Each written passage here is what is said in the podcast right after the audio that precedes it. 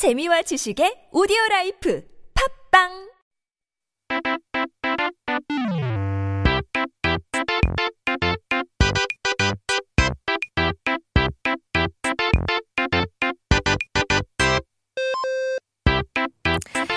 time to take a look at our Korean dictionary. 사전을 한번 펼쳐보고 오늘의 첫 번째 단어를 살펴봐야 되죠. Our first word of the day is 새님. 책벌레라는 말이 있잖아요. In English, we call it a bookworm. 책벌레. 이제 책을 너무 좋아해서 다른 무엇보다도 책을 읽는 것을 좋아하는 사람을 가리키는 단어인데요. You know, it's a term that we talk about someone who loves books so much that the person would like to read a book over going out or doing anything else. A bookworm. 책벌레. 이제 책뿐만 아니라 공부하는 것을 좋아하거나 이제 밖에 나가서 활동적으로 사는 것보다 집에 있으면서 공부하는 것을 좋아하는 사람을 비꼬는 말로 새님이라고도 하는데요.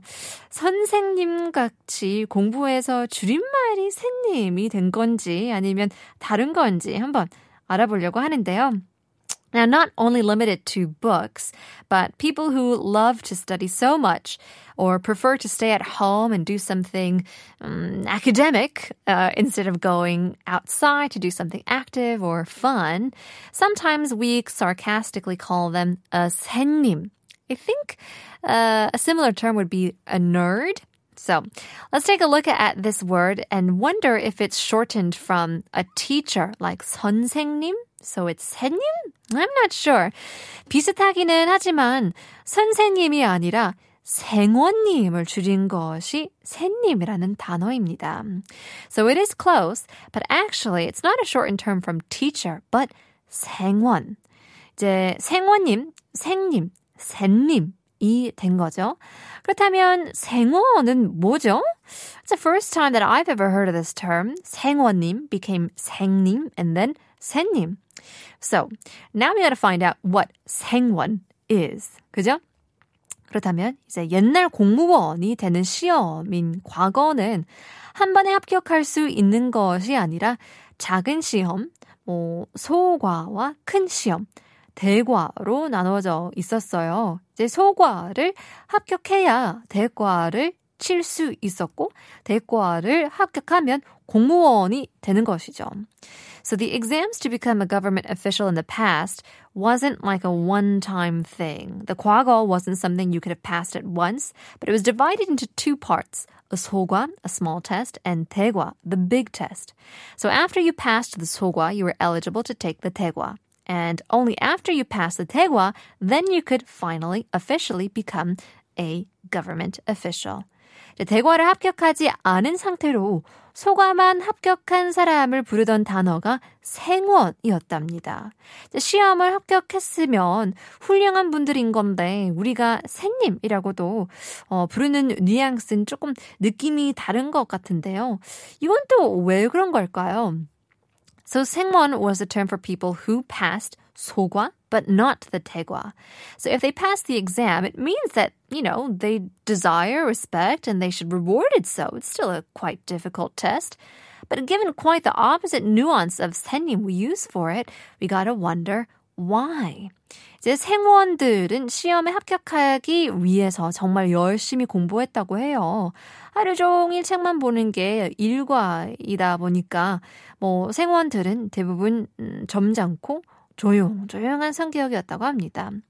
So this is because the Sangwons studied really hard to pass the exam. Naturally.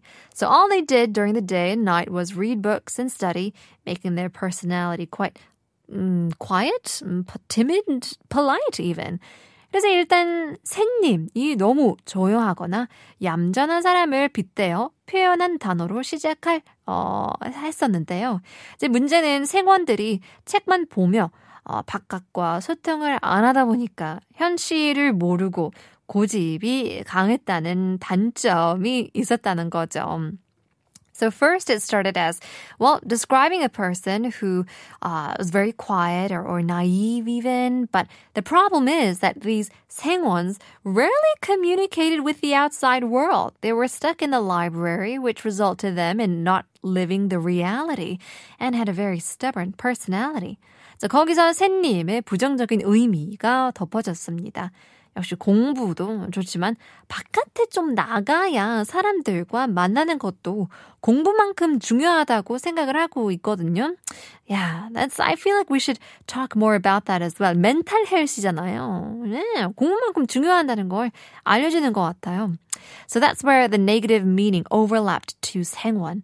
Studying is good and all, but maybe it's telling to, you know, that going out and, and meeting people is as important as studying at home. 사회생활이잖아요. well, in any case, 이렇게 해서 샌님까지 알아봤습니다. Here's Marvin Gaye, Stubborn Kind of Fella.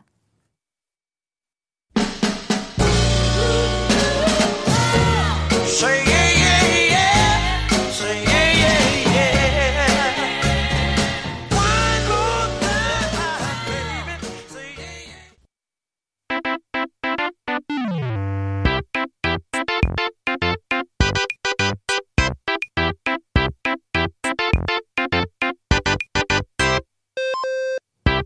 It's time to take a look at our second word of the day. 오늘의 두 번째 단어는 누비다인데요. 한 번 사는 인생인데 남들하고 똑같은 삶을 살기보다 세계 이곳 저곳 누비면서 바람처럼 살고 싶다는 상상 한 번쯤은 해보셨을 것 같은데요. 좋은 차도 아파트도 좋지만 내가 가고 싶은 곳을 누비면서 자유롭게 사는 것도 정말 멋질 것만 같죠. 누비다라는 단어 자체가 이리저리 거리낌 없이 돌아다니다라는 뜻을 가지고 있어서 조금 freedom, 자유로움이 느껴지는데요. Now I'm sure we've all once imagined the life of wandering around the world going, flowing like the wind instead of living the same old life just like everybody else. Expensive cars and amazing houses are good and all, but imagine being able to go wherever you want, whenever you want. It's fascinating imagination. So here, the term nubida already gives the impression of freedom to go here and there without any hassle. 간단해 보이는 누비다라는 단어에도 재미있는 유래가 있다는데요. 스님들이 입는 어, 법복인 나비, 나베라고 해야 되나요? 나베가 바로 그 유래인데요. 욕심을 버리는 것이 핵심인 불교답게 스님들의 옷 법복은 이제 사람들이 버린 천을 모아서 바느질을 해 옷을 만들고 그 천 사이에 솜을 넣어서 만든 옷인데요. Now this word might look simple, but it has an interesting origin behind it. 나부이, that monks wear, is the ori- origin of this term. So just like how Buddhism aims to give up all greeds in life, 나비 also follows this norm. Now, it's made from gathering clothes that people throw away, and then they sew them together and stuff cotton inside to make the cloth. 이제 나비 발음이 힘들기 때문에 편하게 나비라고 불렀고 나비가 누비가 되어서 누비다라는 단어가 탄생화 된 거죠. And so since the word 나비 is hard to pronounce, they simply called it 나비. And 나비 once again turned into 누비, and thus the term 누비다 was born as well, kind of like a quilt. Now, 바뀐 것은 알겠는데 왜 이게 이리저리 도나, 돌아다니다라는 뜻이 되었는지를 알아봐야 되겠죠. So now we get how the term changed, but how did it become the meaning of to wander here and there? 그건 나의 를 만드는 방식을 보면 알 수 있는데요. 멋을 내는 옷이라면 바느질을 잘 해야 하고 특별한 기술이나 방식을 써서 만들어야겠지만 나비는 아니었거든요. I'll find out when you have a look uh, at the way we make nabi. If you are making some fancy clothes, you'd have to care a lot about how you stitch them together. That would require special skills and methods, but nabi surely wasn't the case.